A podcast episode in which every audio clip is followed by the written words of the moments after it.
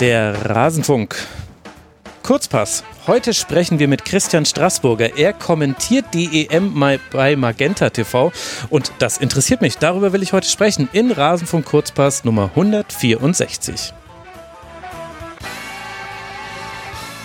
Christian, herzlich willkommen im Rasenfunk. Herzlichen Dank mit Liveband. Ja, Helmut Zerlett und Band oh, haben da gerade gespielt. Ja, genau, die Heavy Tones. Die, die Heavy Tones auch. Also äh, ist mir eine große Ehre. 164. Das ja. heißt, du hattest bislang schon 163 Gäste oder? Plus X, ja, weil manchmal waren es mehr. Aber halt nur im Kurzpassformat. Ja, ja, im Kurzpassformat. Und genau, die waren ja. alle bei dir auch hier in nee, deiner Villa nein, in München? Nein, ich, ich hoffe es, dass du, äh, dass du das wertzuschätzen weißt. Nein, das ist natürlich jetzt das Besondere. Auch für die Hörerinnen und Hörer, die hören wahrscheinlich hier ein bisschen Autoverkehr, vielleicht auch mal Vogelgezwitscher. Wir sitzen Corona-konform auf meiner Terrasse. Das durften tatsächlich noch nicht viele. Oh, das ist mir eine große Ehre. Ich freue mich. Und ich habe auch einen tollen Kaffee bekommen von dir in der Rasenfunk äh, Version in den Farben getrennt, in der Sache vereint, passt ja auch aktuell, ne? Wunderbar, ja, absolut. Äh, also ich hoffe, du fühlst dich wohl. Ich finde es schön, dass du hier bist. Ja, danke schön. Wir wollen sprechen über deinen Job. Dazu kann ich vielleicht noch kurz erzählen, dass wir uns ja kennen. Also ich habe dich kennengelernt als Tinnitus.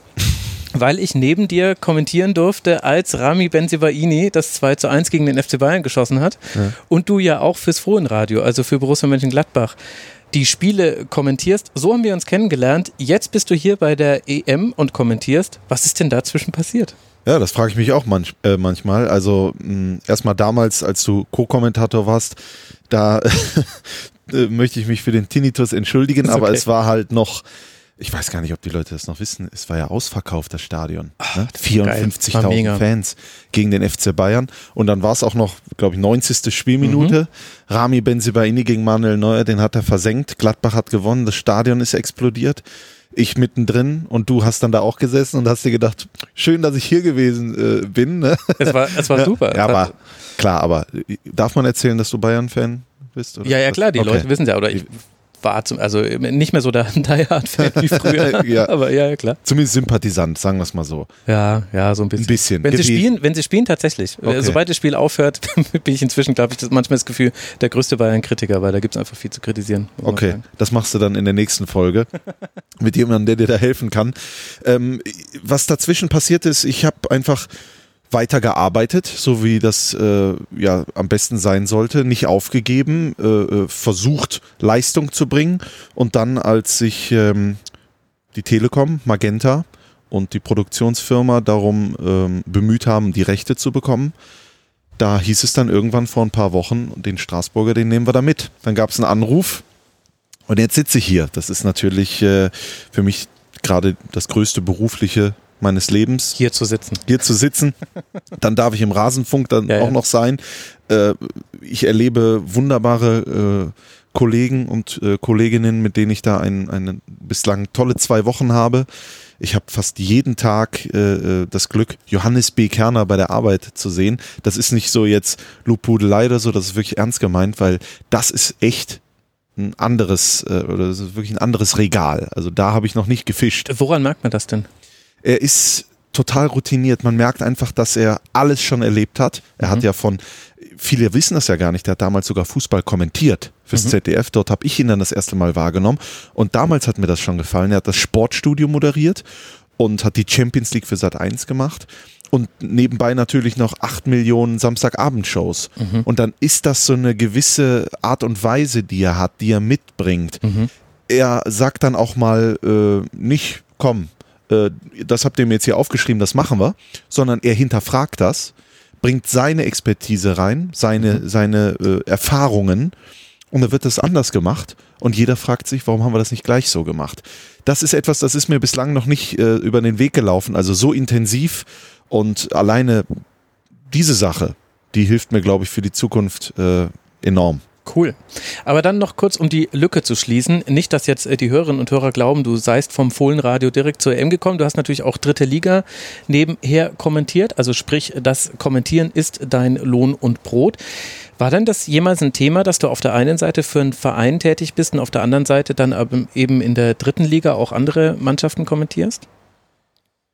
Ja, es ist Gott sei Dank, sage ich mal, äh, Bundesliga und dritte Liga, das ist jetzt nichts, was sich irgendwie, das, das schneidet sich nicht oder mhm. überschneidet sich nicht.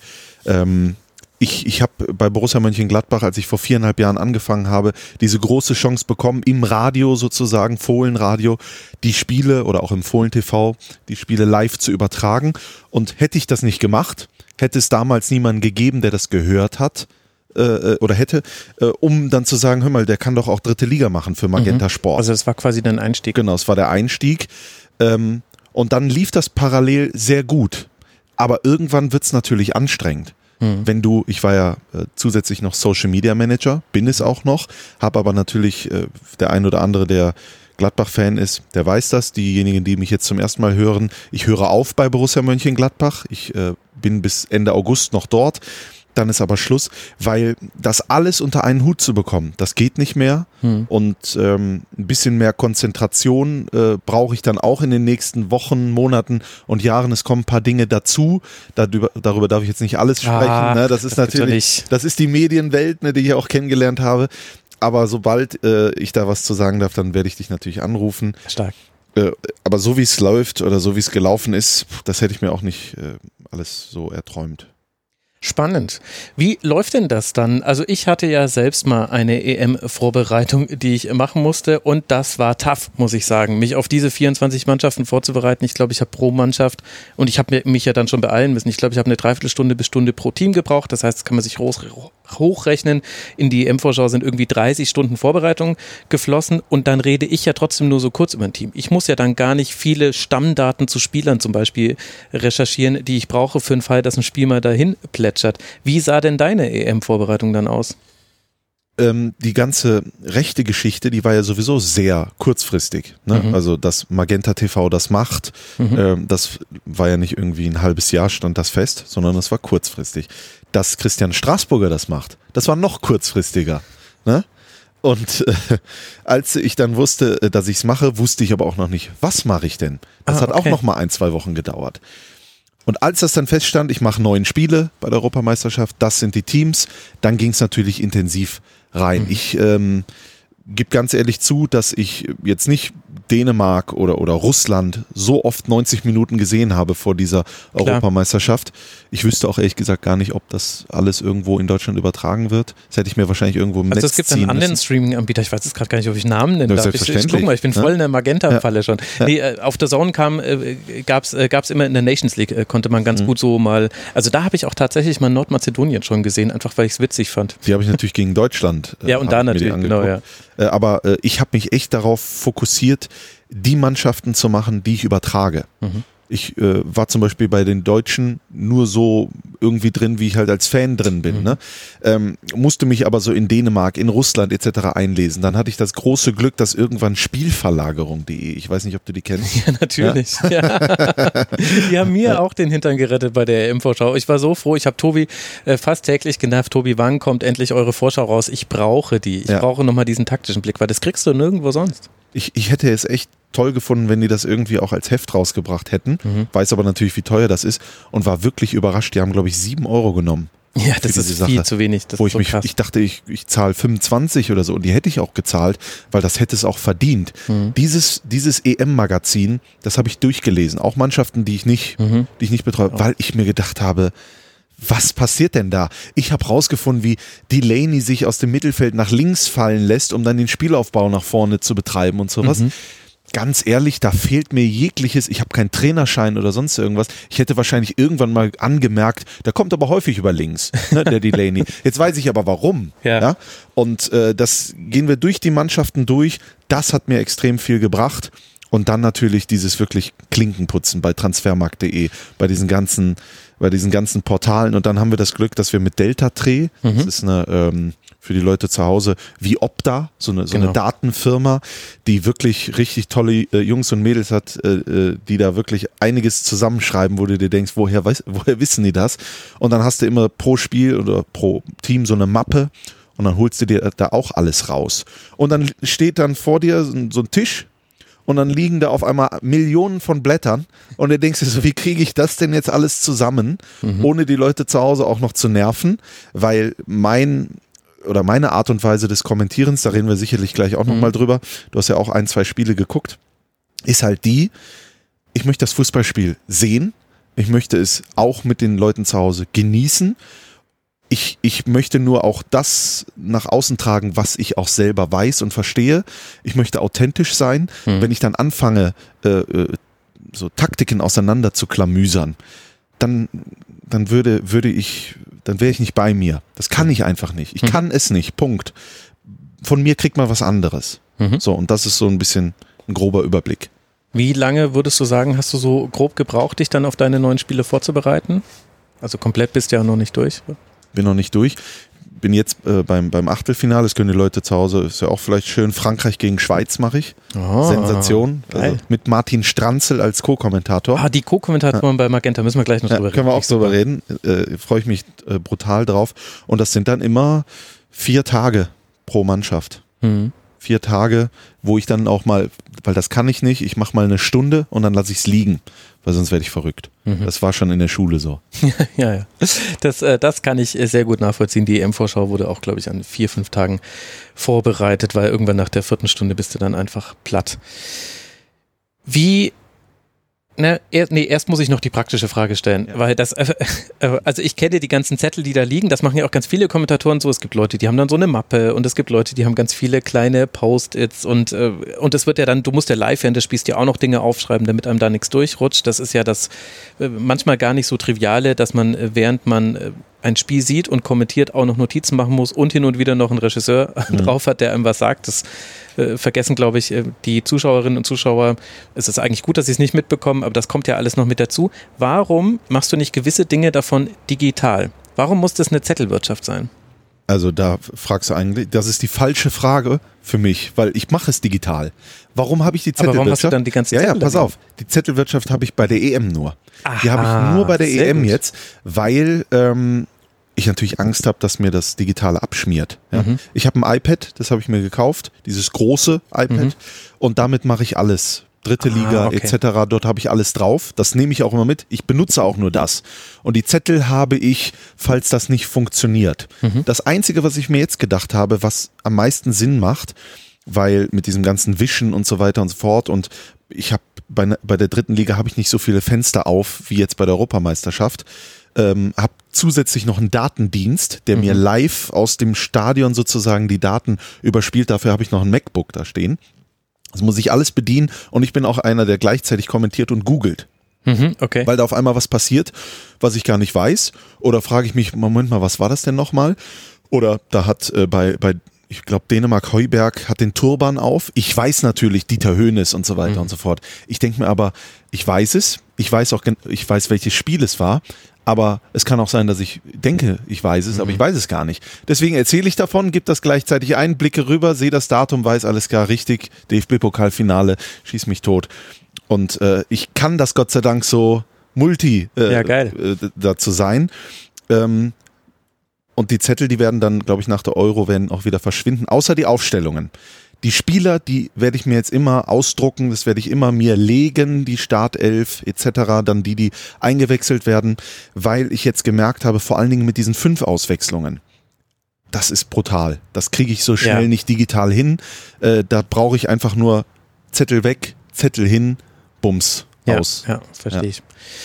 Ja, spannend. Siehst du, das wusste ich zum Beispiel gar nicht, dass du ansonsten so digital unterwegs bist. Ich habe da schon mit einigen Kommentatoren äh, drüber gesprochen, bei denen war da meistens auch so ein Teil der Gründe, also zum einen die Ausfallsicherheit von Papier und bei vielen, so kennt man ehrlicherweise auch noch aus der Schule, wenn man sich Notizen macht, dann verinnerlicht es ja auch gleichzeitig. Ja. Aber ich habe mich eben halt immer gefragt, ich arbeite ja logischerweise für den Rasenfunk komplett digital und ich habe jetzt zum Beispiel für die EM, habe ich für jede Nation, habe ich ein einen Notizzettel mit irgendwie ein paar DIN A4 Seiten und für jedes Spiel. Und ich kopiere dann am Ende der Spiele auch immer noch eine Kurzzusammenfassung, schreibe ich in das Nationendokument rein und die wichtigsten Beobachtungen aus dem Spiel rüber, weil dann habe ich immer alles beieinander. Die werden dann quasi immer länger und ich baue aber, ich muss dann quasi mich nicht nochmal neu einarbeiten bei Italien, sondern ich weiß einfach, ach, steht alles da drin. da kann ich dann einfach in der Sendung, kann ich dann auch mal schnell aufmachen. Das ist dann quasi mein internes Google. Äh, und dann baut die Arbeit so ein bisschen aufeinander auf. Deswegen finde ich das spannend, dass du es anders machst. Dann lass mal jetzt dann zur EM kommen. Dein allererstes Spiel mhm. war gleich äh, Finnland, äh, Entschuldigung, äh, ja doch Finnland in Dänemark. Also mhm. das Spiel, bei dem äh, Christian Eriksen zusammengebrochen ist. Das äh, stelle ich mir schwierig vor. Ich habe leider die Partie von dir nicht gesehen. äh, habe aber mitbekommen, dass du es ähnlich gehandhabt hast wie Bela Reti und einfach relativ früh, als man gesehen hat, in welche, welche Schwere dieser Vorfall hat, einfach nichts mehr gesagt hast. Du musst uns jetzt nicht auf deine Gefühlsreise mitnehmen, aber magst du mal kurz erklären, was da auch dann intern bei euch, wie habt ihr dann da eigentlich noch kommuniziert? Ja, ähm, der Tag war sowieso emotional, ne? Erstes Klar, Europameisterschaftsspiel, ja. äh, brutalen Rucksack auf dem Rücken gehabt, ähm, weil man weiß ja nicht, schafft man das Euro oder ist man vielleicht nur dritte Liga, um es mal so äh, grob zusammenzufassen. Ja, und dann ähm, passiert diese Situation und ich weiß noch, dass ich seine Augen sehe. Mhm. Und anhand seiner Augen bin ich davon ausgegangen, da gab es wahrscheinlich so ein Kopfballduell oder so ein Zusammenstoß. Das war ja gar nicht direkt zu erkennen. Und deswegen hat er, ich meine, jetzt sagt man das so salopp, aber das sieht man ja oft in Fußballspielen, dass da dann einer liegt und mal kurz benommen ist. Ne? Dann wurde es aber ja schon ganz, ganz schnell hektisch, weil äh, ich glaube, Kier eben die Zunge mhm rausgeholt äh, hat, damit er sie nicht verschluckt. Und da wurde es dann schon heiß. Und als man dann sah, äh, jetzt wird es richtig kritisch, da habe ich dann gesagt, äh, meine sehr verehrten Damen und Herren, Sie werden verstehen, dass wir da jetzt, also dass ich da jetzt nichts mehr sage, sondern einfach nur hoffe und bete, ähm, weil dann die Reanimation ja schon losging. Mhm. Und habe ich nur gesagt, oh nein, bitte nicht. Habe mich ausgestöpselt, war alleine, im Studio dort. Der, ich glaube, Tim, Tim Froberg war auf meinem Ohr, hat gesagt, Christian, kommt gleich jemand. Ja? Und dann ist ein Kollege gekommen, der Ole, ganz schnell ins Studio gerannt. Das sind echt viele Meter. Und dann war er bei mir und dann haben wir uns das angeschaut und ich habe einfach nur gehofft, bitte. Ja. Bitte, bitte, äh, stirb jetzt nicht. Ja. Mhm. Ähm, diese ganze Geschichte, dass die UEFA da, das muss man wissen, die UEFA ist, macht die Regie, ja, das ist nicht Magenta, das ist nicht ZDF, das ist die UEFA, dass die das da alles mitgeschnitten hat. Ich konnte alles sehen, musste alles wie zu Hause auch miterleben, weil ich ja drauf gucken musste. Hattest du noch mehr als nur den einen ich Bildschirm? Ich hatte nur den einen Bildschirm. Okay, na, Gott sei Dank wenigstens ja. das, man will nicht wissen, ja. was da auf anderen Kameras Das will ich auch nicht wissen. Ähm, das musste ich dann irgendwie alles äh, mir, mir anschauen und dann wurde Gott sei Dank irgendwann nach, ich weiß es gar nicht, vielleicht waren es sechs Minuten weggeschaltet, beziehungsweise auf die Totale. Ich habe mein Headset runtergenommen. Dann kam äh, mein Kollege Benny Zander mhm. äh, und ja, wir haben uns dann im Arm gelegen und dann musste ich einmal, musste ich wirklich kurz äh, Tränen vergießen, weil der gesamte Tag war sowieso schon so erdrückend mhm. etwa, etwas. Danach konnte ich mich natürlich, also nein, ich konnte mich nicht freuen, sondern ich hätte mich danach gefreut. Ist jetzt nicht so, dass mein Job mich oder es mir schwer macht zu atmen. Es war nur das Bedeutendste für mich bis dahin. Und dann diese Gemengelage, ich musste einmal die Gefühle rauslassen, weil auch natürlich sofort werden da private Geschichten mit reingenommen ja. und sowas. Ne? Genau. Das kennt man ja einfach von zu Hause. Ähm, und dann einmal durchatmen und dann haben wir uns darauf verständigt, ich gehe zurück ins Studio und werde wahrscheinlich gleich irgendwann sagen, dass das Spiel äh, ne, vorbei ist. Also finito. Und dann kommt die Information, die spielen gleich wieder. Ja. Mein guter Freund Yannick Bakic, den kenne ich seit zehn Jahren, ist auch Teil des Teams. Ich bin froh, dass er dann gekommen ist und war dann die ganze Zeit bei mir. Ähm, und dann habe ich unseren Projektleiter äh, gefragt, ob er bitte kurz kommen kann. Und dann habe ich zu ihm gesagt, was soll ich jetzt machen? Hm. Guck mich an. Ja. Und dann hat er gesagt, du machst das, wie du es fühlst. Das, es war komplett meine Entscheidung. Was mhm. mache ich jetzt? Und dann habe ich für mich entschieden, das ist jetzt kein normales Fußballspiel mehr. Da gibt es jetzt auch nichts äh, Jubel, Trubel und ich brauche jetzt auch nichts von Zetteln abzulesen oder sonst irgendwas. Äh, ich habe mich dazu entschieden, okay, wir haben das vorher alle gemeinsam erlebt. Jetzt machen wir das gemeinsam auch durch bis zum Ende. Mhm. Hab dann mal fünf Minuten, bin ich mal ruhig gewesen. Yannick saß neben mir, um ihm Informationen zu geben. Was sagt der Verband? Wie sieht's mit Eriksen aus? Und es wurde immer besser, immer positiver. Mhm. In Kopenhagen haben die Leute gejubelt. Äh, ihm geht's gut. Er hat sich gemeldet. Die Mannschaft von Dänemark hat man gemerkt, die will jetzt auch für Eriksen spielen und sowas. Und nach, ich glaube, Minute 60 konnte man zumindest nochmal normal dieses Ding mhm. zu Ende bringen. Das aber gespielt wurde und so weiter und so fort. Was da alles passiert ist, wie es passiert ist. Das ist natürlich lächerlich. Also das, das äh, weiß ich nicht. Ich hoffe, da gibt es ein Learning für die Zukunft. Wie war denn da intern die Kommunikation? Habt ihr darüber diskutiert, ob ihr einfach rausgeht aus den UEFA-Bildern? Das weiß ich nicht, da bin ich nicht dabei. Ich sitze nur im Studio mhm. und wenn jemand mit mir spricht, der Regisseur oder der Leiter der Sendung, dann kriege ich das aufs Ohr. Bei diesen, ich gehe mal davon aus, die haben sich alle sofort zusammengefunden. Mhm. Äh, ähm, aber wie dann was entschieden wurde, das weiß ich nicht. Ich glaube, wir haben nach sechs Minuten oder nach fünf eine Bauchbinde gezeigt mhm. und nach sechs sind wir raus. Ja, genau. Ihr seid also ungefähr zeitgleich mit dem ZDF äh, seid ihr äh, dann rausgegangen. Ja, ist interessant, weil dann natürlich auch man von außen dann nochmal einen anderen Blick hat und dann der erste Impuls ist, dass man sich denkt, bitte schalte doch einfach von diesen Bildern weg. Man könnte aber ja auch selber wegschalten und muss sich dann selber auch hinterfragen. Also, ich meine, gut, klar, ich muss es gucken, weil ich muss ja irgendwie drüber berichten. Ich habe aber dann zum Beispiel, als das, äh, als dann das Spiel erstmal unterbrochen war, dafür entschieden, dass ich jetzt auch mich gar nicht mehr am Fernseher aufhalte. Der lief dann quasi gemutet weiter mhm. und ich bin so alle paar Minuten vorbeigelaufen, um einfach zu sehen, wenn wieder irgendwie ein Sportkommentator oder ein Moderator zu sehen ist, dann schalte ich wieder, äh, dann mache ich wieder äh, den Ton an, weil ich muss ja einfach nur wissen, wie es weitergeht. Aber deswegen finde ich das eben so spannend, weil das von außen immer so einfach aussieht intern es aber ja dann doch so eine Sondersituation zu sein scheint, dass es dafür keine klaren Pläne gibt, was man jetzt macht. Äh, weißt du, ob das jetzt dann für die Zukunft dann auch intern bei Magenta vielleicht irgendwas angestoßen hat?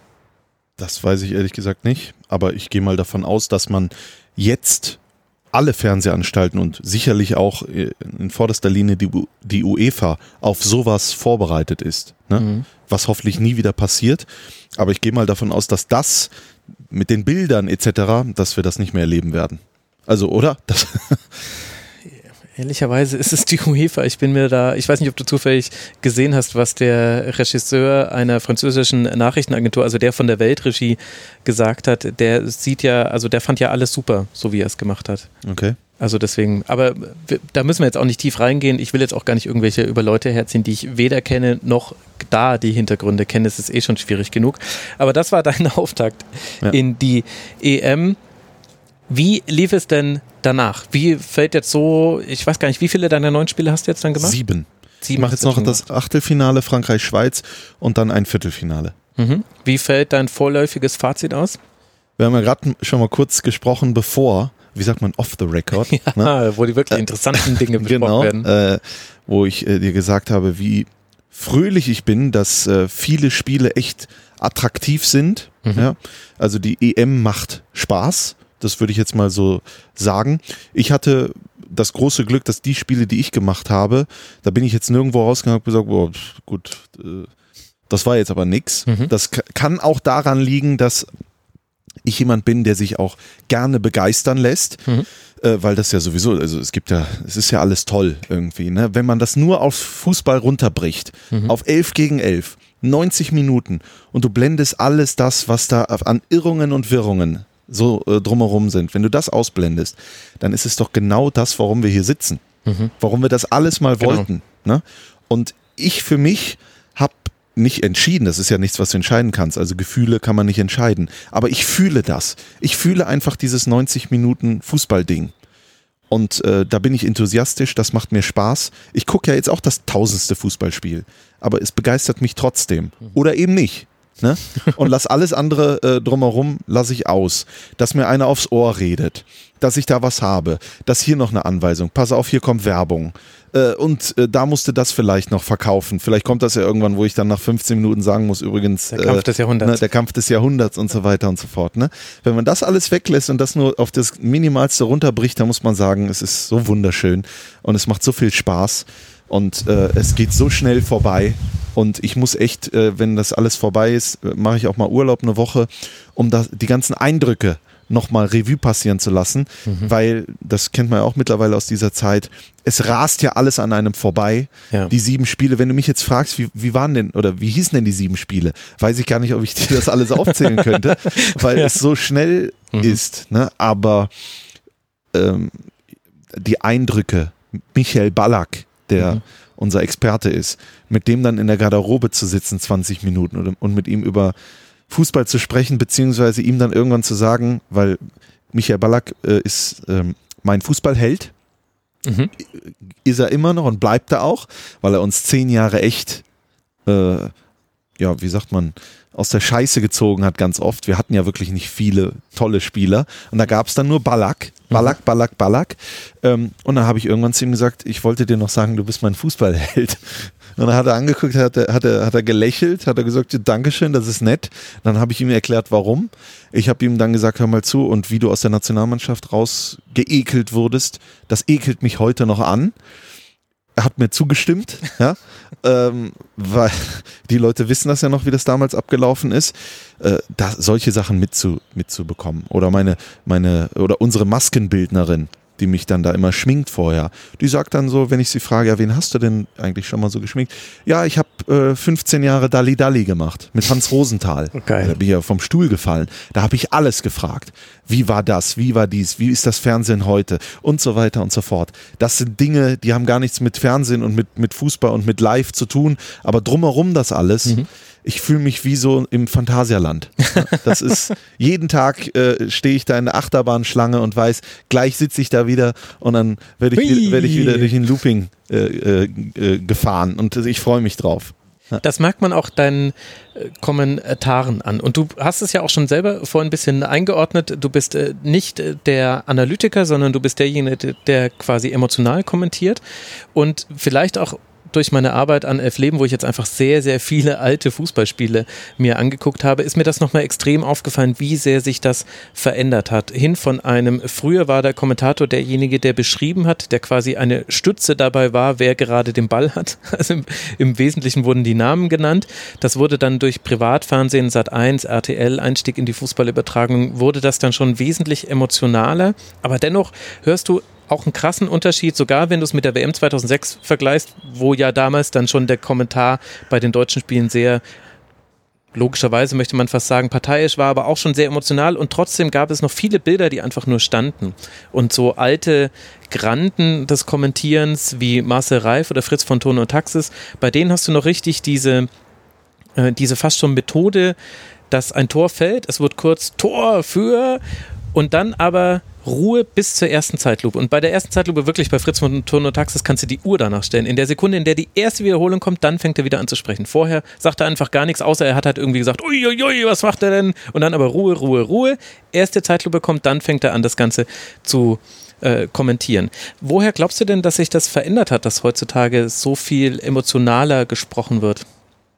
Also, so wie du es jetzt zusammenfasst, das ist jetzt nichts, worüber ich mir äh, ständig Gedanken mache. Wie war das früher? Weil ich glaube, alles hat seine Zeit. Mhm. Ne? Und ich glaube, es gibt auch noch viele Kollegen, die das vielleicht so machen. Mhm. Die Frage ist ja, wer entscheidet denn, was gutes Kommentieren ist und was nicht? Oder was mhm. ist richtig und was nicht? Äh, man sitzt ja als Fan zu Hause, schaut sich dieses Spiel an und der eine sagt, boah, wie der das macht. Toll. Mhm. Und der andere sagt, äh, wie Max Jakob Ost, sitzt man dann und sagt, meine Güte, warum, warum? Nee, nee, so sitze ich nicht da. Das nee? ist, äh, ich finde, äh, ich kann beidem, äh, bei mir hängt es ganz krass vom Spiel ab. Es also, gibt Spiele, da stört mich das Emotionale, ja. weil ich das Gefühl habe, es lenkt gerade ab. Ehrlicherweise sind das ganz oft Spiele von Deutschland, weil mhm. ich dann schon das Gefühl habe, wir also da werden einfach viele Dinge nicht erklärt, die aber zu sehen sind. Also Beispiel Deutschland gegen Ungarn, Kimmich spielt in der zweiten Halbzeit eine völlig andere Positionierung, was verändert das mit dem Spiel? Und es wird so in einem Nebensatz erwähnt und dann aber auch später in der Analyse fehlt dann eigentlich auch der Platz dafür. Ähm, und in Deutschland wird das immer sehr klar getrennt, Analyse und Kommentar. Und das ist auch okay, weil du kannst auch nicht von jedem Kommentator erwarten, dass er das eben einfach macht. Aber bei mir ist es ehrlicherweise, ich finde da also ich kann auch sehr gut mit dem emotionalen leben. Für mich gibt es, also zum Beispiel, du hast äh, Dänemark gegen Russland kommentiert, mhm. das 4 zu 1. Da gab es ja dann sogar später den Mitschnitt, den Magenta TV veröffentlicht hat, wo man mal gesehen hat, wie sehr du eigentlich wackelst auf deinem Drehstuhl, während du Tore kommentierst. Das fand ich super. Also was soll ich daran schlecht finden, dass da, dass du da aus dem Sattel gehst, weil da gehe ich ja vor dem Fernseher auch aus dem Sattel. Aber es gibt auch manchmal Spiele und wirklich, ich kann da nicht vorher sagen, was, ja, jetzt kommt schon die Kommentatorenpolizei und holt mich ab. Ja. ähm, also das ist gar nicht so, dass ich das, ich finde nicht, dass es da ein richtig und ein falsch gibt. Ich nee. nehme nur wahr, dass es sich verändert hat. Und mich jetzt eben interessiert, was du darüber denkst. Ja, ähm, was soll ich darüber denken? Also ich war ja auch nicht irgendwie ich saß nicht in der Schule und hatte jeden Tag acht Stunden äh, so kommentierst du. Mhm, ja, ne? stimmt, ja. Sondern ich sitz, ich wurde irgendwann, hatte ich mal äh, den Traum, das zu machen und habe dann angefangen im, im Radio zu kommentieren, vor 50 Leuten bei Rot-Weiß Oberhausen, dann irgendwann vor 10.000, vor 50.000 bei Borussia Mönchengladbach, dann irgendwann dritte Liga, Fernsehen ist nochmal was ganz anderes als Radio. Und dann wirst du da hingesetzt und dann wird gesagt, so jetzt kommentierst du dieses Spiel. Und dann kommentiere ich dieses Spiel. Ja, genau. Und dann mache ich das so, wie ich dieses Spiel kommentiere, als Zwölfjähriger und jetzt als 32-Jähriger. Und dann sagt mir danach jemand, das gefällt mir. Und der andere sagt mir, das gefällt mir nicht. Ne? Und, ähm, Wie gehst du damit um, dass du nie alle zufriedenstellen kannst? Das war am Anfang brutal schwer, hm. weil mein also ich sag mal, ich sag's mal so, ich glaube, jeder Mensch hätte gerne, dass zu einem gesagt wird, du bist gut, mhm. du gefällst mir. Wenn dann aber mal so Leute kommen und die kommen ja vor allen Dingen im Netz krass mit Beleidigungen, mhm. ne, da musste ich erstmal schlucken. Aber das habe ich hinter mir. Ich bin 32, ja, ich habe es hinter mir. Es ist, es ist total toll.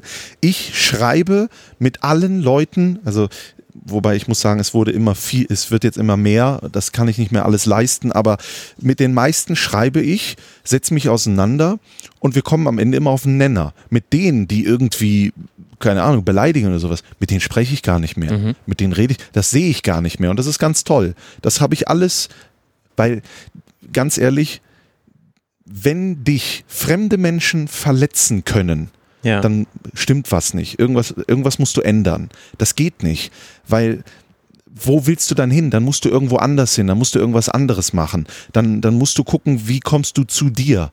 Du musst ja, aber sie verletzen ja sein. was, wo du dein Herzblut reinlegst. Also ich, ja, ich, ich sehe schon, da brauche ich, da brauche ich von dir ein Coaching. Ich brauche das unbedingt. Bei mir äh, tausend positive Kommentare, einer, einer und da guckst schlecht. du drauf. Und dann denke ich mir so, oh Gott, ja. Ja, aber warum? Das nimm das noch nicht. Hör ja, naja, weil es macht ja auch die Arbeit besser. Also das ist ja, also die konstruktiven Konstruktiv. Kommentare sind der, sind der Grund, warum der Rasenfunk so ist, wie er ist und F-Leben ist so, wie es ist und dass das nicht eingefällt, das ist mir sogar völlig klar. Aber was ich tatsächlich nicht schaffe, ist bei konstruktiven Nörglereien, das sind ja die, die richtig wehtun, wenn jemand kritisiert und man merkt, Scheiße, der hat einen Punkt. Mist. Ja, ähm, äh, aber aber das, damit kann ich noch umgehen, weil da bin ich ja selber dran schuld und dann nehme ich mich einfach selber in die Pflicht. Aber tatsächlich dieses äh, Gehate, was halt dann hin und wieder kommt, ich meine, der Rasenfunk ist da noch weitgehend von verschont, aber je bekannter das wird und ehrlicherweise auch mit Elf Leben, habe ich schon ein paar Leute bei mir aufgeschlagen. Ich schaffe das noch nicht, das irgendwie so wegzuschieben und mir zu denken, ja, du bist halt einfach nur ein Depp. Weil ich mir so denke, ey, ich stecke da so viel Liebe rein, wie kann man denn dann so gemein sein? Das verstehe ich schon, was du sagst. Und es ist ja nicht so, dass ich das nicht auch hatte. Mhm. Ne? Aber äh, du wirst ja sonst irgendwann bekloppt. Ja, das also ich, ähm, ich sage auch immer den anderen Leuten, 23 Stunden strahlt die Sonne auf dich, ja, und, und du kannst dich da hinlegen und es ist so toll und es ist so knackig schön, aber du redest mir am Ende die ganze Zeit nur über die eine Stunde, wo es geregnet hat. Hm. Das ist doch kein Leben, ja. Das Leben ist doch das Beste rauszuziehen und natürlich daraus zu lernen, okay, ich muss vielleicht auch noch mal im Rucksack eine Regenjacke dabei haben für mhm. den Fall, aber nicht schon äh, bei, bei 35 Grad anziehen, weil es ja gleich regnen könnte. Ne? Das ist ja, was ist das? Das ist ja, da gehst du ja kaputt. Äh, ich, ich äh, glaube einfach, dass ähm, wenn du dann auch mal Leute siehst im Netz, die 95 Prozent Lob bekommen, die antworten aber nur auf die 5% Negatives. Ne, die sagen dann, ja, du bist auch eh ein Trottel oder sonst irgendwas, aber dass da mal steht, danke, danke für das nette Feedback oder sowas, das kommt gar nicht mehr.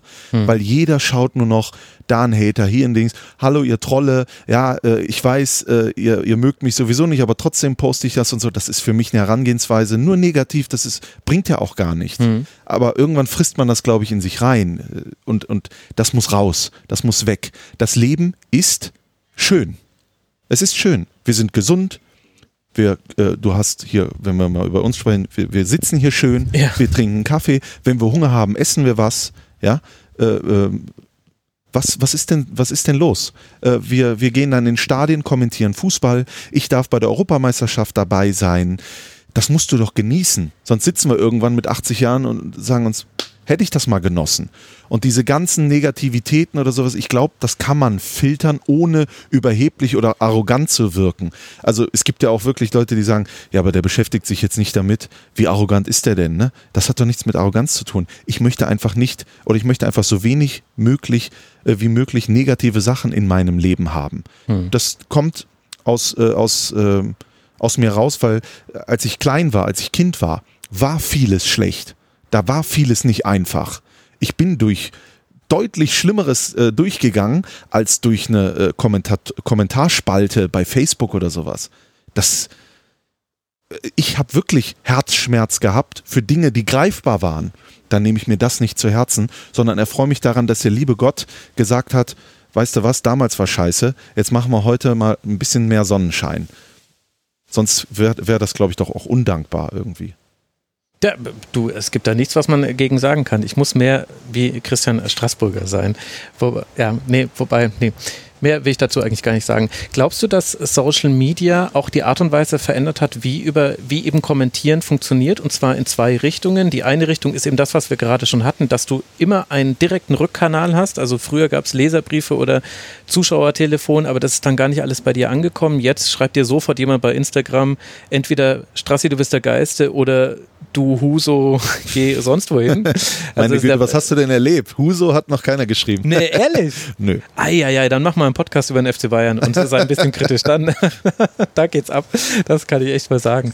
In der Sekunde ab der Kirchvertrag-Folge bei Elf Leben wurde es bei mir interessant im Postfach. Das kann man. Toll. So, ja, naja, weiß Nein. ich nicht. Manchmal ein bisschen äh, gut. Aber wenn es den Leuten Befriedigung gibt. Also, das ist die eine Richtung. Und die andere Richtung ist ja aber auch, dass eben sowas passiert, wie eben, äh, dass über soziale Netzwerke nochmal dein Torjubel von den vier Toren gezeigt wird. Und und dass man das ja auch zwar in dem Moment nicht im Hinterkopf hat, aber du weißt ja auch quasi, es kann sein, dass irgendwann mal ein Best-of von dir erscheint oder deine lustigsten Sprüche werden irgendwann mal auf YouTube geklippt oder irgendwie sowas.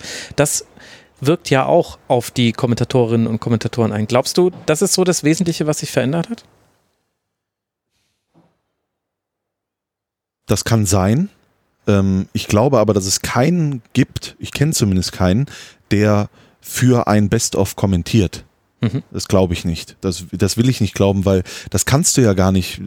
Du kannst ja nicht mehr draus machen als das, was du da siehst. Also Dänemark, Russland, das ist ja einmal im Jahr oder sowas oder vielleicht einmal in zwei Jahren. Oder ich hatte mal irgendwann Kaiserslautern, Preußen, Münster, wo dann äh, ein Freistoß reinfällt in 90 plus 3.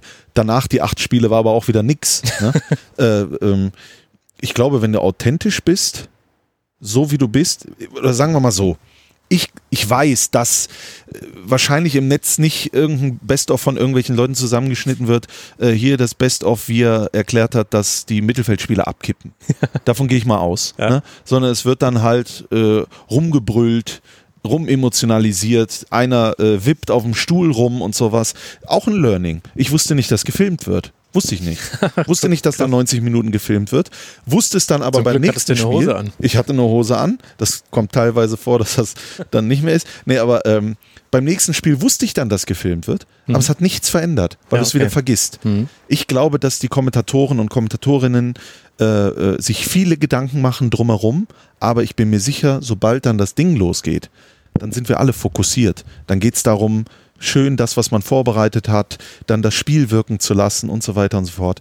Aber ja, es hat sich verändert, aber vielleicht äh, hat das nichts mit uns zu tun mhm. als Kommentatoren, sondern eher mit dem ganzen Drumherum. Ja, das kann gut sein, ja.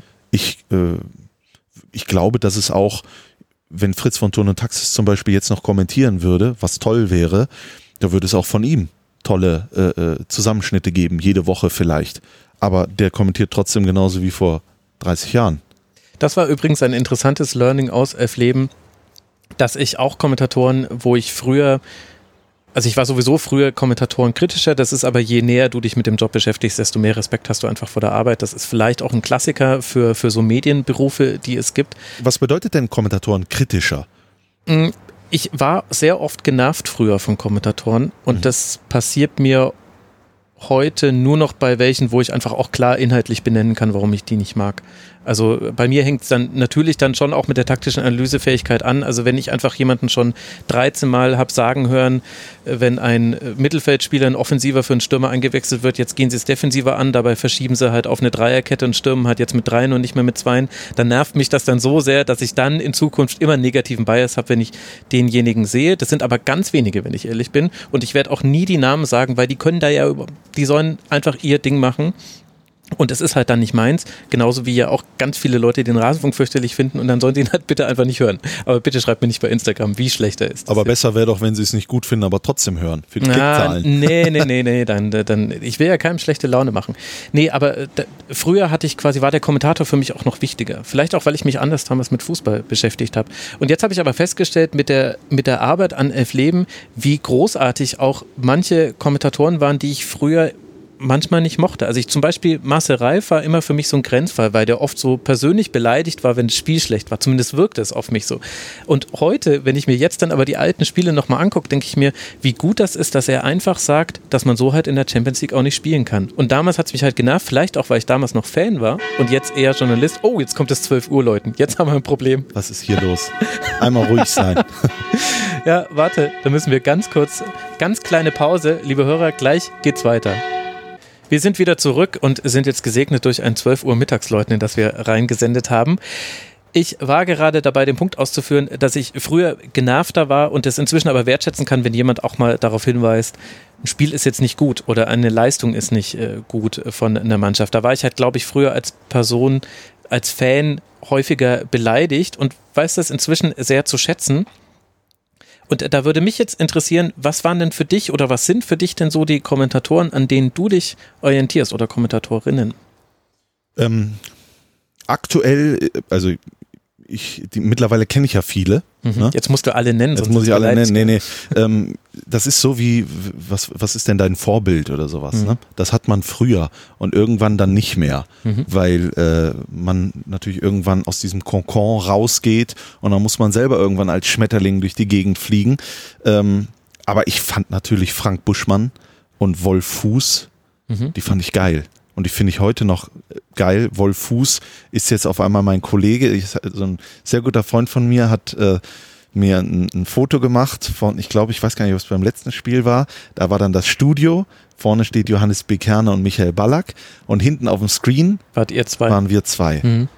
Und das habe ich nachts im Bett, äh, hat, habe ich, glaube ich, eine Stunde gebraucht, um dann einzuschlafen, weil ich das mir angeschaut habe. Und dann habe ich ja rekapituliert, wie war das denn früher? Ne? Wie, was hast du eigentlich gemacht? Wie ist das eigentlich hier alles entstanden? Mhm. Und dann ist das so. Wie, wie fühlt sich das denn jetzt an für dich, der Klassiker? Wie fühlten sie sich nach dieser Geschichte?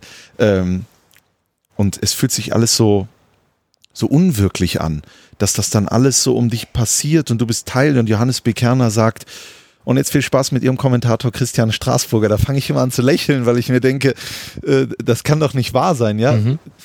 Ähm, und, und an, natürlich habe ich mich damals irgendwie, habe ich dann gesagt, ich möchte mal dahin, wo die sind. Ich, nicht gesagt, ich möchte mal so sein wie, wie sie, sondern ich möchte mal dahin. Und irgendwann habe ich dann aber gemerkt, ob du es machst wie Buschmann oder wie Wolf Fuß oder äh, Marcel Reif oder Fritz von Thurn und Taxis, das ist nicht wichtig, sondern dass du bei dir bist.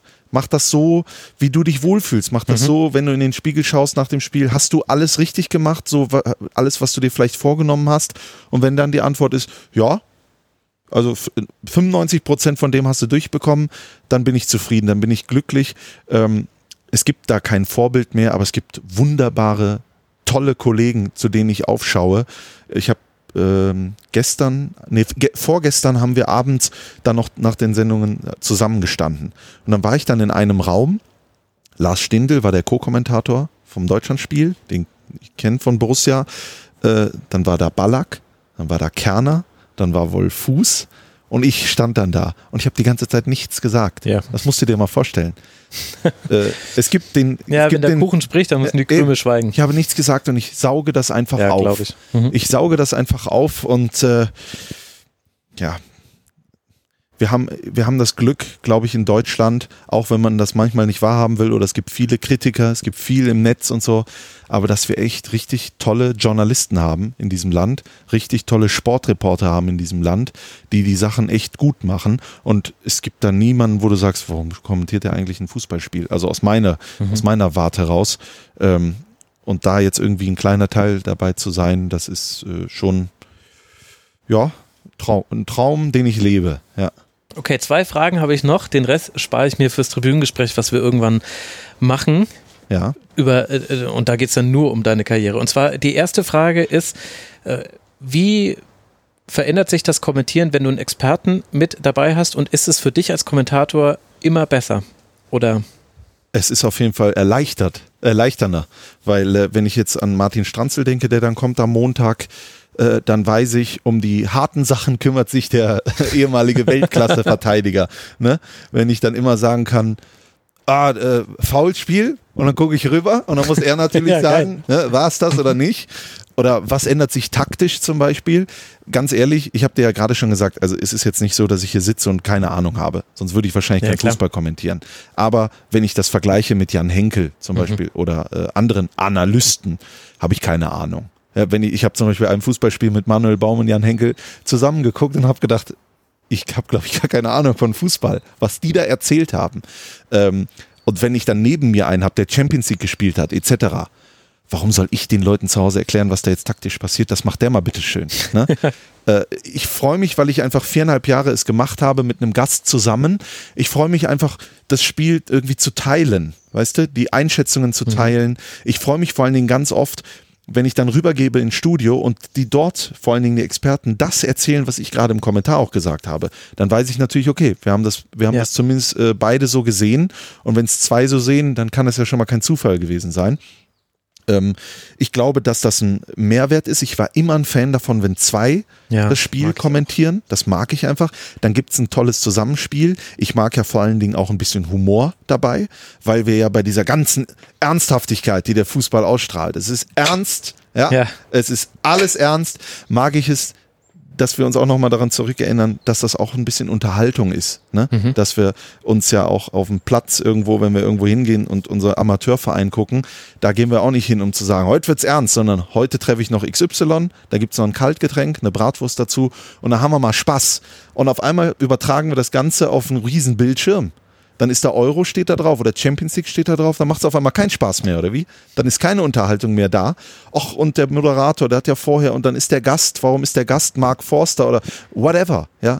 Freunde, es soll ja auch ein bisschen Spaß machen, das Leben. Wahrscheinlich möchtest du hin und wieder dann da noch einen Professor, Doktor oder sowas nee, haben. ich will Infotainment. Ich, ich, will, ja, Infotainment ich, ist doch super, oder? Genau, ich, ja. ich, ich finde, also es, Fußball ist immer ein Unterhaltungsprodukt und gerade beim Übertragen des Spiels am allermeisten ist ja klar, dass da auch, dass der Vorlauf von den meisten Spielen nicht so ist, wie, wobei jetzt bei Magenta muss ich da sogar rausnehmen. Also die Analysen von Jan Henkel, da hänge ich an seinen Lippen. Das ist genau das. So, sowas will ich aber halt die ganze Zeit haben und ich weiß aber, dass ich damit die Ausnahme bin.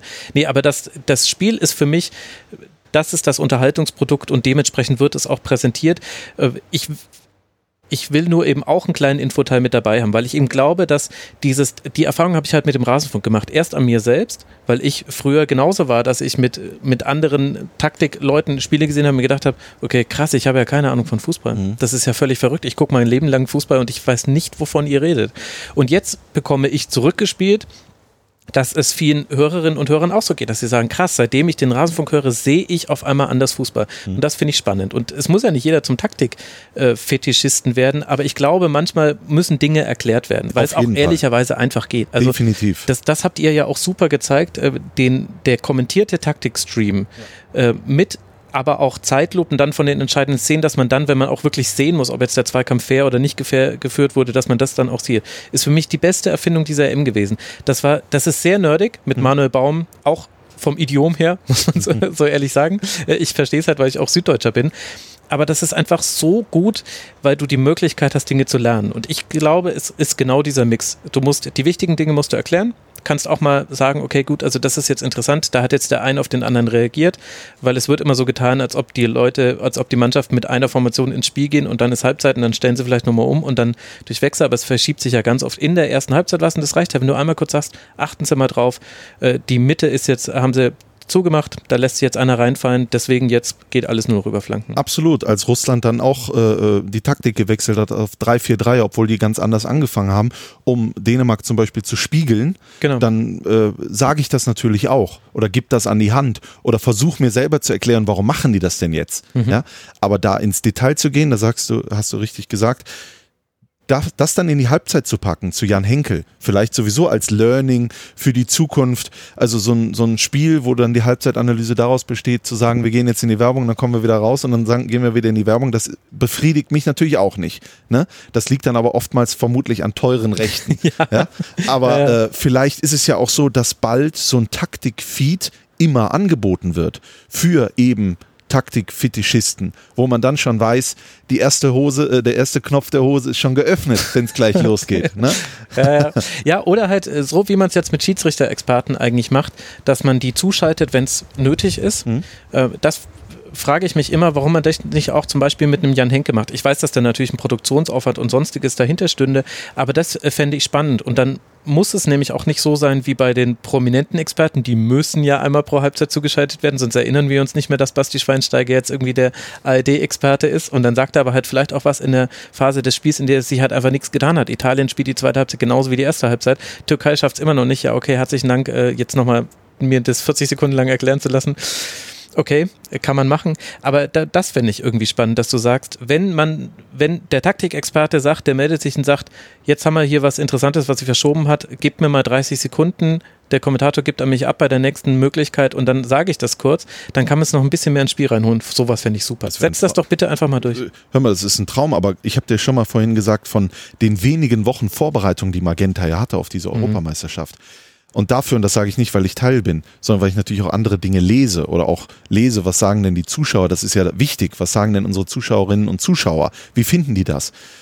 Stell dir vor, wir hätten noch ein paar Wochen mehr, da hätte man ja noch mehr machen können. Oder man nimmt das für die WM 22, was kann man dann noch umsetzen, etc.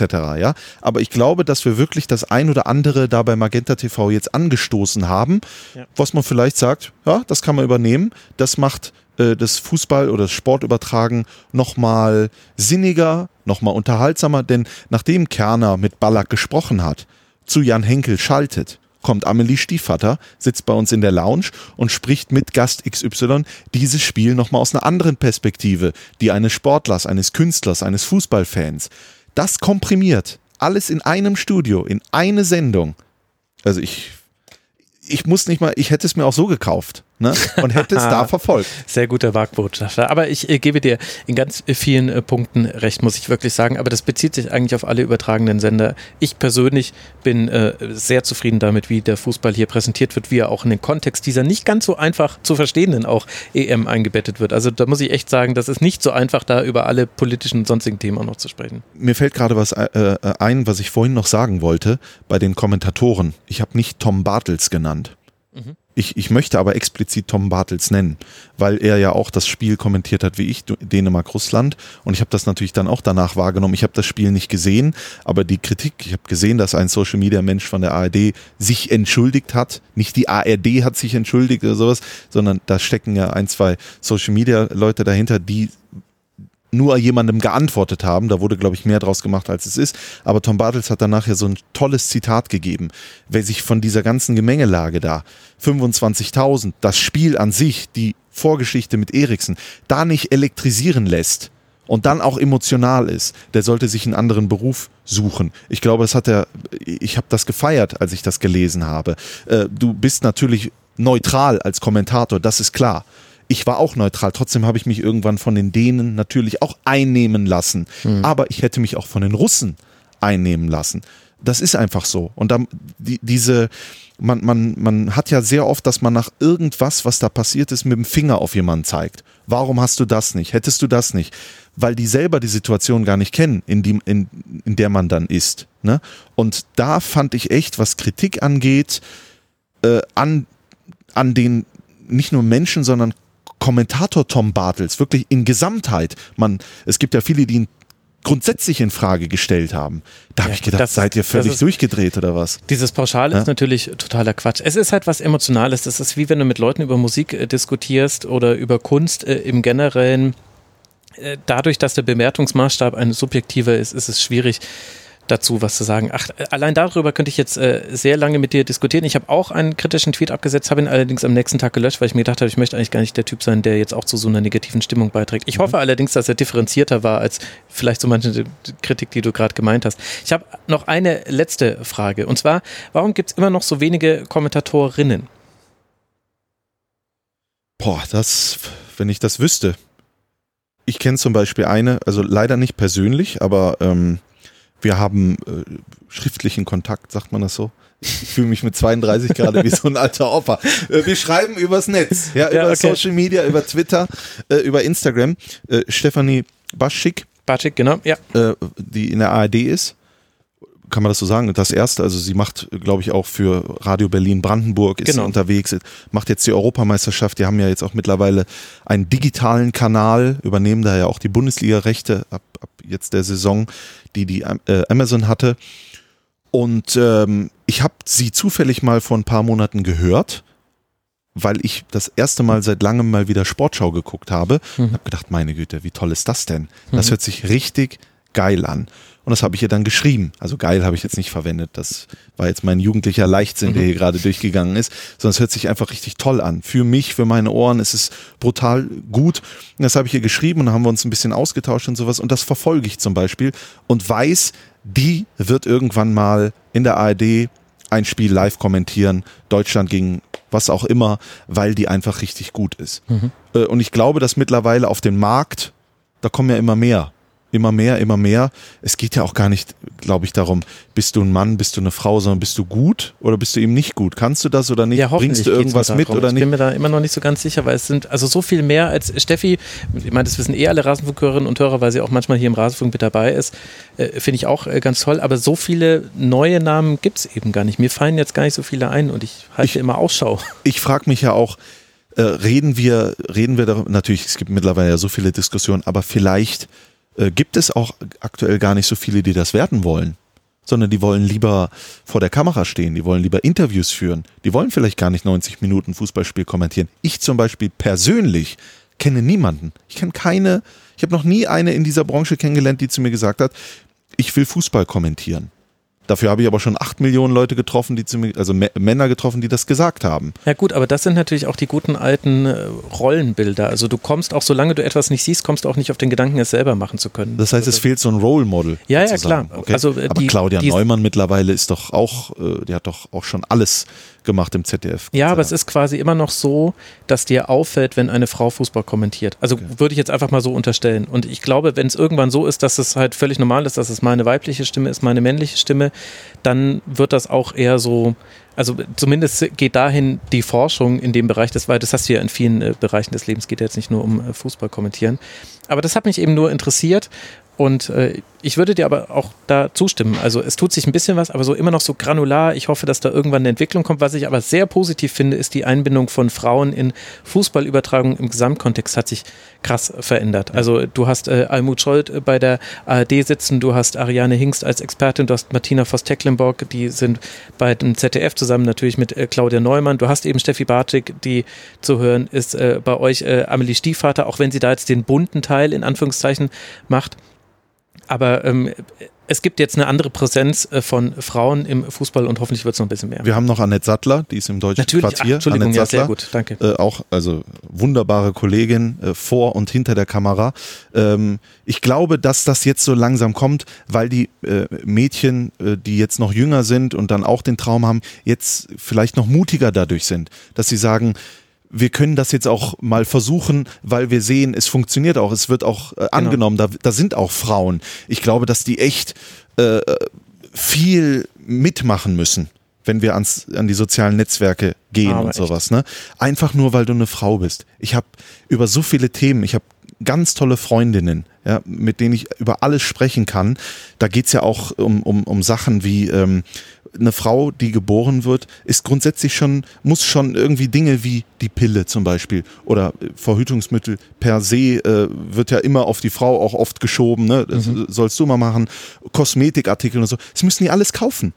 Das kriegen die gar nicht geschenkt. Das sind Gelder, die müssen wir gar nicht ausgeben. Verstehst du? Ja, das berühmte Äh, äh, Friseurbeispiel. ja, oder zwei Friseur. gehen zum Friseur, zahlen, keine Ahnung, je nachdem, welche Güteklasse, irgendwas zwischen 10 und 40 Euro. Und äh, Frau geht zum Friseur, hatte vielleicht auch eine Kurzhaarfrisurzeit, auf jeden Fall 70 bis 100. Da, diese ganzen Quatsch. Sachen, diese Ja. ganzen Sachen, da wird sich sowas, aber ich habe das Gefühl, wir sind gerade mittendrin. Da wird sich so viel tun, weil, weil ich, ich habe auch tolle Kolleginnen zum Beispiel. Äh, eine meiner besten Freundinnen, äh, Christina, die auch äh, bei uns arbeitet, die, die kann so viel, die ist so toll und die geht aus sich raus, aber manchmal hatte, äh, äh, hatte ich das Gefühl in der Vergangenheit, vor allen Dingen im Fußballbusiness, da musst du noch mal ein bisschen anders sein, da musst du noch mal ein bisschen mehr kämpfen als alle anderen, obwohl du schon sofort mehr, die kann mehr als ich, die kann viel mehr als ich aber bei ihr hätte das ein bisschen länger gedauert. Ich glaube, in ein paar Jahren ist das vorbei, weil es so Menschen gibt, wie du und ich, sagen wir mal, die, die erkennen das nicht, die sagen nicht, aber warum muss das denn so? Das muss doch ein Mann machen, das muss doch eine Frau machen. Das ist einfach weg irgendwann. Das soll einfach ja, alles weg sein. Genauso wie, wenn wir jetzt über Regenbogenfahnen sprechen und sowas. Diese ganzen, ganzen Menschen, die da irgendwas dagegen haben, aus irgendwelchen geistesgestörten Gründen, die werden sich irgendwann hoffentlich verziehen, in ihre Ecke sollen die ihren Scheißdreck labern. Wir, wir, wir sind offen, wir sind bereit, Frau und Mann ist gleich, äh, ob du lieb wen du willst, es ist alles völlig wurscht, wir sind eine Welt, lass uns gemeinsam tolle Sachen erleben, gemeinsam fröhlich sein, jetzt kommt die Sonne raus und sowas. Ich will diesen ganzen Hass, diese ganzen Diskriminierungssachen, diese ganze Unterdrückung und was weiß ich, die will ich irgendwann nicht mehr hören. Die, die werden wir irgendwann zerstören, sage ich einfach mal. Oh Gott, ich wünsche mir, ich hätte deinen positiven Vibe. Christian, das hat sehr großen Spaß gemacht. Wir könnten noch eine Stunde weitermachen, äh, aber an der Stelle, wenn du es schon ansprichst, wenn euch das Thema interessiert, äh, Frauen und ihre Stellung in der Welt. Ich habe gerade im Hotel Matze Margarete Stokowski gehört, fand ich sehr, sehr gut. Also Podcast-Empfehlung an dieser Stelle. Christian, ganz herzlichen Dank, dass du hier warst. Man kann dir auf Twitter folgen als c-stra und man kann dir auf Instagram folgen ja. als Christian-Straßburger. Ich, ihr seid alle herzlich eingeladen, mir da in die DMs zu sliden. da hast du jetzt das äh, Tor geöffnet. Danke dir, dass du hier warst im Rasenfunk. Dankeschön, habe die Ehre. Und euch herzlichen Dank, liebe Hörerinnen und Hörer, für eure Aufmerksamkeit. Der Rasenfunk, er bleibt werbe- und sponsorenfrei. Wir sind allein Hörerinnen und Hörer finanziert. Das heißt, unterstützt uns bitte auf rasenfunk.de slash supportersclub. Erfahrt ihr, wie ihr das tun könnt. Und ansonsten hören wir uns wieder am nächsten EM-Spieltag. So wie ihr das kennt, hier im Kurzpass und nach dem nächsten Deutschlandspiel in der Schlusskonferenz. Bis dahin bleibt gesund und passt auf euch auf. Ciao.